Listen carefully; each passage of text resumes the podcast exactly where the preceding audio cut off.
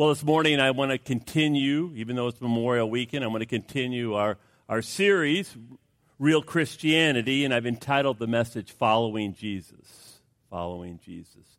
Lord, I just thank you for uh, this weekend, as rightly already been pointed out. It's a weekend of sacrifice, and we appreciate all the men and women who have sacrificed their lives. Freedom is never free. And I do thank you for each one of them. But Lord, we even seek a greater freedom, and that's the freedom of our souls. And that certainly wasn't free, there was a great cost to that. And so, Lord, it's only right that we celebrate communion and remember the great sacrifice of our Lord Jesus Christ. But before we do that, Lord, we're going to look at your word. And I just ask, Holy Spirit, you are welcome here that you would manifest yourself, that you truly would give us soft hearts to receive and ears to hear these words that could bring us great victory and power. And so I'm just thanking you for what you're going to do. I ask that you fill me as always, and that I would truly be filled with you, Holy Spirit. And I ask for this in your precious name. Amen. Following Jesus is not an option, not an option for the true Christian. Unfortunately, sadly, in American Christianity, following Jesus has become an optional thing. And you have to ask yourself, how is that even possible? And the short answer is very bad theology.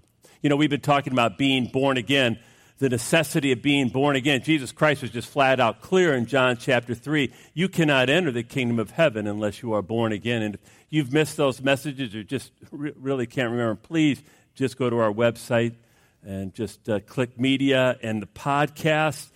Those messages are just absolutely, essentially foundational. So please go over and over those. But I, I believe that perhaps the greatest problem right now existing in American Christianity is what I call superficial faith. So often I will hear things like people will say, I have accepted Jesus as my Savior. You ever heard anybody say that? Maybe Many of you have accepted Jesus as your Savior. What inherently is involved there is what people are saying is, great, I got Jesus and he's kind of my get out of hell free card. Other people will say things like, you know, I'm just living or moving in grace. And what that really is code for is I am now free. I am free in Jesus to pretty much do whatever I want as long as I don't hurt anybody in the process. I also hear people say, God loves me. And what they really mean by that is God wants me to be happy. Now, if this sums up your Christianity, then I need to tell you that you have a superficial Christianity. Dietrich Bonhoeffer referred to that as cheap grace. In fact, the Apostle Paul writes these penetrating words in Romans chapter 10 and verses 9 and 10. Now, listen to what he says very clearly here. If you declare with your mouth Jesus is, if you declare with your mouth Jesus is, and you believe in your heart that God raised him from the dead, you will be saved. For it is with your heart, not just words, but with your heart you truly believe and therefore are justified, declared righteous by the Father. And it is with your mouth that you profess, you proclaim your faith out there to humanity, and thus you are saved. Paul is telling us there's only one way to come to Jesus Christ, and that is as Lord. Jesus is Lord. He's either driving your car or he's not driving your car. He's either driving your life or he's not driving your life. But please, please do not think that Jesus can be your co pilot. That is not a possibility. You can't say to Jesus, you know, Jesus, I would love for you to be my Savior. I want you to keep me from going to hell but I don't want you meddling in my affairs, unless, of course, I'm in a pinch or I need something from you. If that is your Jesus, then you have an imaginary Jesus. In fact, let me give you the gospel according to Jesus. The gospel according to Jesus is found in Matthew in chapter 10. If you have your Bibles, you can turn there, otherwise, it'll be up on the screen. And he says this, starting in verse 32. Everyone who acknowledges me publicly here on earth, I will also acknowledge before my Father in heaven. But everyone who denies me here on earth, I will also deny before my Father in heaven. I don't know about you, but those are pretty sobering words, don't you think? See, Jesus is saying, I'm either proud of them or I'm not proud of them. How about you? Are you proud of him? Are you really proud to carry the name of Jesus? Are you afraid to wear a shirt that says, I love Jesus? I know some guy that walks around, I'm not going to name his name, but he wears a t shirt that says, I'm a fool for Jesus. You know, it's interesting in studies done, this is kind of terrifying to me, but do you know that they have found that over 70% of Christians in the workplace, their coworkers have no idea that they're a Christian? Over 70%. That's a problem. That's a huge problem. Jesus says, Don't imagine that I've come to bring peace to the earth. So often we think that Jesus is a peacemaker. Look what he said I've come not to bring peace, but a sword. Jesus is divisive. See, you're either for him or you're against him. There's no in between, there is no middle road. I have come to set a man against his father, a daughter against her mother, and a daughter in law against her mother in law. Your enemies will be right in your own household. Isn't that something?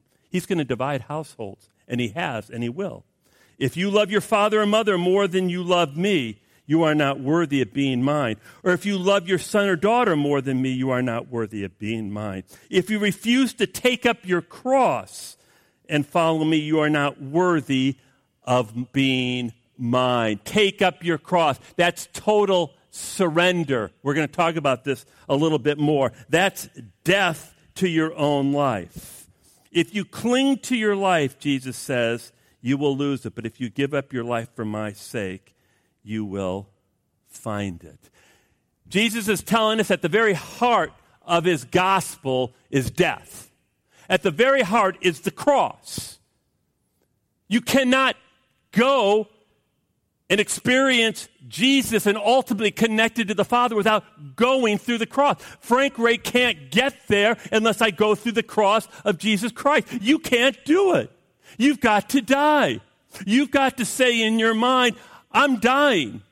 I'm giving up my life, my goals, my dreams, I'm laying them down. In fact, Jesus is clear in Luke chapter 9 that you need to do it daily and that I need to do it daily. In fact, two weeks ago, Paul said it like this in Romans chapter 12 and verse 1. Remember? He kind of changes up the metaphor. And so, dear brothers and sisters, I plead, I plead with you Give your bodies to God because all He has done for you, let them be a living and a holy sacrifice, the kind He finds acceptable.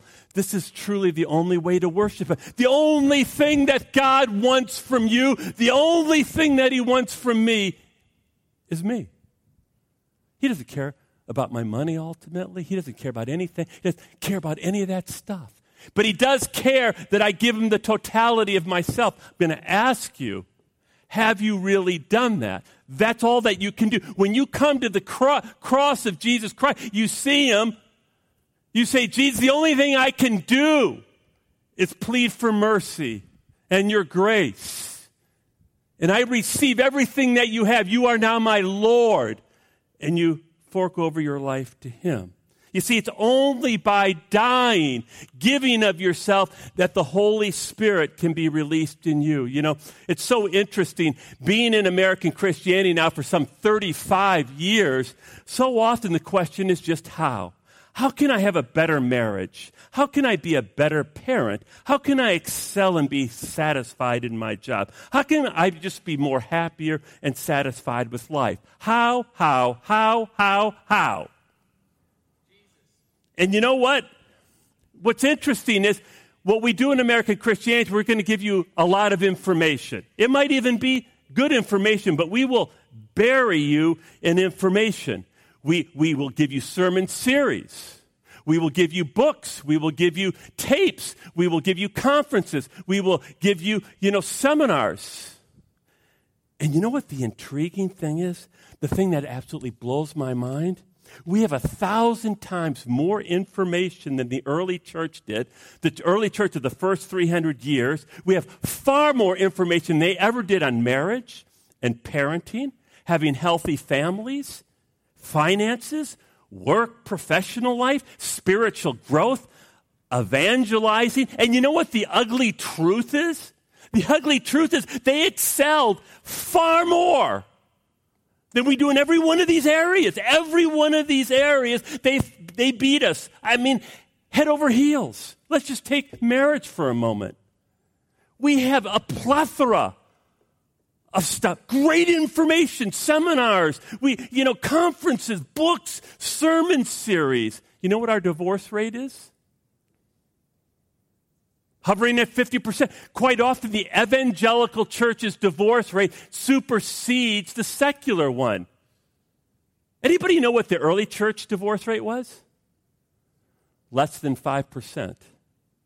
Less than 5%. Let, us talk about parenting for a moment. That's a favorite topic, isn't it? Again, you go to the Christian bookstore, there's tons of books on parenting. There's tons of conferences on parenting. Pastors have done series after series on parenting. How is it that when our kids go to college, we lose 70% of them? At least 70% of them to the, to the secular world. How's that possible? Would you say that something's horribly wrong? How about this one? Perhaps most tragic of all you take the early church, I mean, these are a ragtag group of people. And within 300 years, this ragtag, I mean, mind blowing stuff, and they're infiltrating the Roman culture, the Roman Empire. I mean, it's like leaven. And after 300 years, Christianity becomes the state religion of Rome.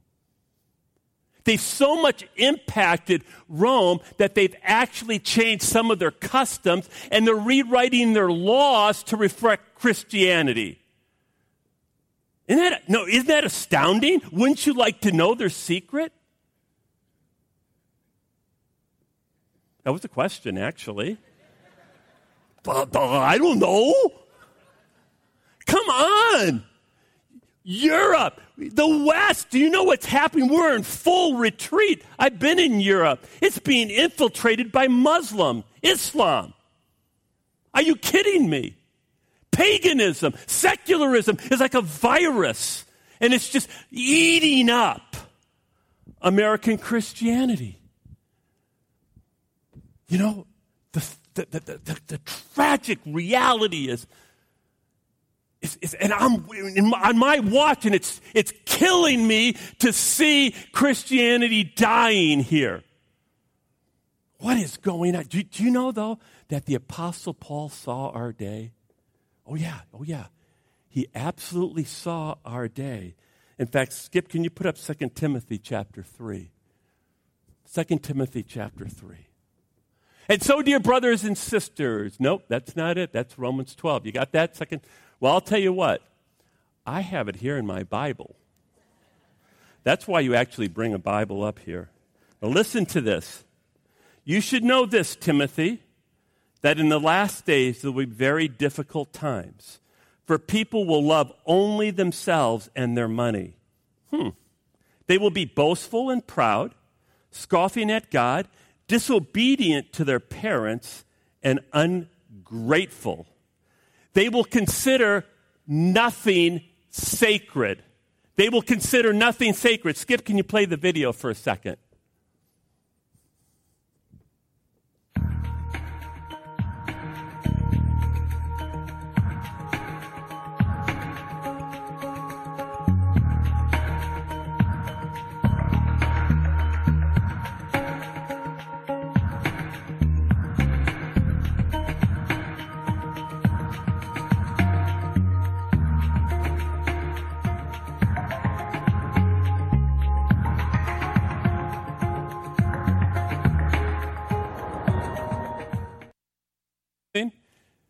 In the end of days, they will not consider, they will consider nothing sacred. GQ magazine says it's not worth your time to read this, but go ahead, go ahead and watch the notebook.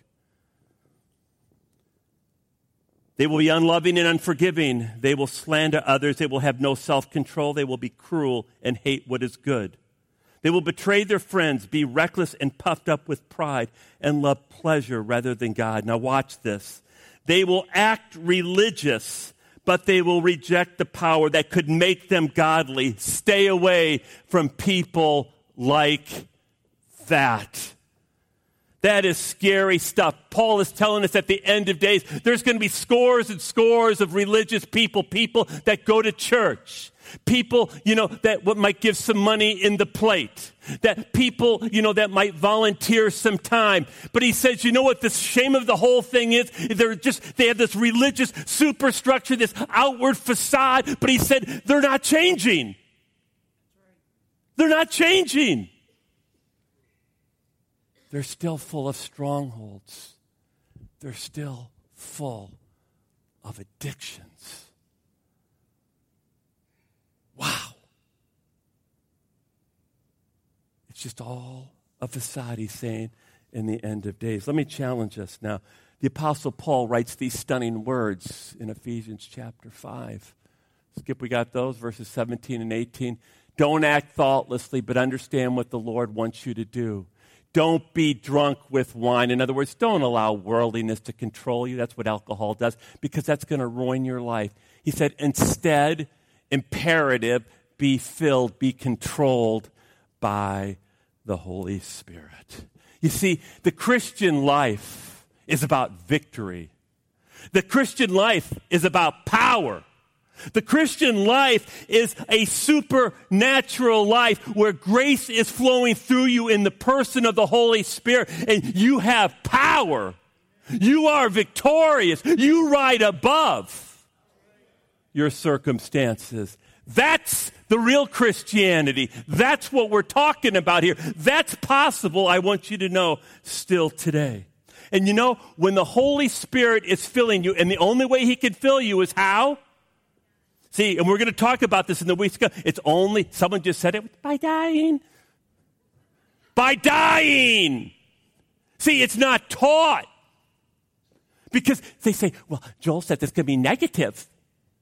It'll hurt your feelings. And he's not doing anything for you. American Christianity's not doing anything for you. Because you see, it's only when you die and practice daily dying that the Holy Spirit can fill you. That, that is an imperative. You do it. If you're a born again believer, you do it. You can do it. I can do it. But you can't do it by being full of yourself. Not going to happen not going to happen. And it's beautiful when you're filled with the Holy Spirit. Look what happens. I don't have time right now because we're going to move to communion, but we'll, be going over this because we're just doing basic Christianity. But you look at this afternoon, it's raining, so you have time. You don't have to worry about the Giants losing a game. I guess we're in baseball season. I guess the Yankees are doing pretty good, but you, you know, waste your time on that either. All right, but um, if you look at Ephesians 5, 17, look at 19 and following. What happens when a person's full of the Holy Spirit? They have joy.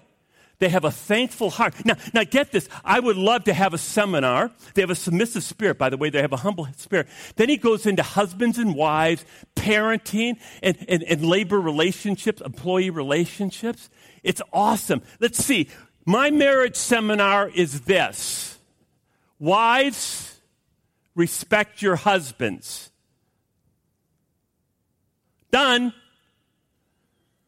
Husbands, love, cherish your wives. End of marriage seminar. Well, you go, that, that's it. That's it. You know, because see, if you're filled with the Holy Spirit, guess what's going to happen? He gives you the ability to understand and do it. He gives you the ability to, to, to, to, the power to not only understand it, but to do it. What does it mean to cherish your? A guy goes, I don't know, I need a check-off list here. It'll happen for a week. And, and, it's over. But see, if you're filled with the Spirit, you, you know what to do, and you have the power to do it. Fathers, don't choke the life out of your kids. That's what it says. You know, instead, love them, train them to follow Christ. We can go into employee employer relationships. See, I just want you to know. We'll, we'll, we'll, we'll, go more over this. It is not a knowledge game. That's my only point. It is not a knowledge game, it is a power thing. And if you don't have the Holy Spirit flowing through you, you will be defeated no matter how much knowledge you have. But when you finally come to Christ and you surrender and you practice dying daily, now you're going to begin to really live and overcome strongholds and addictions.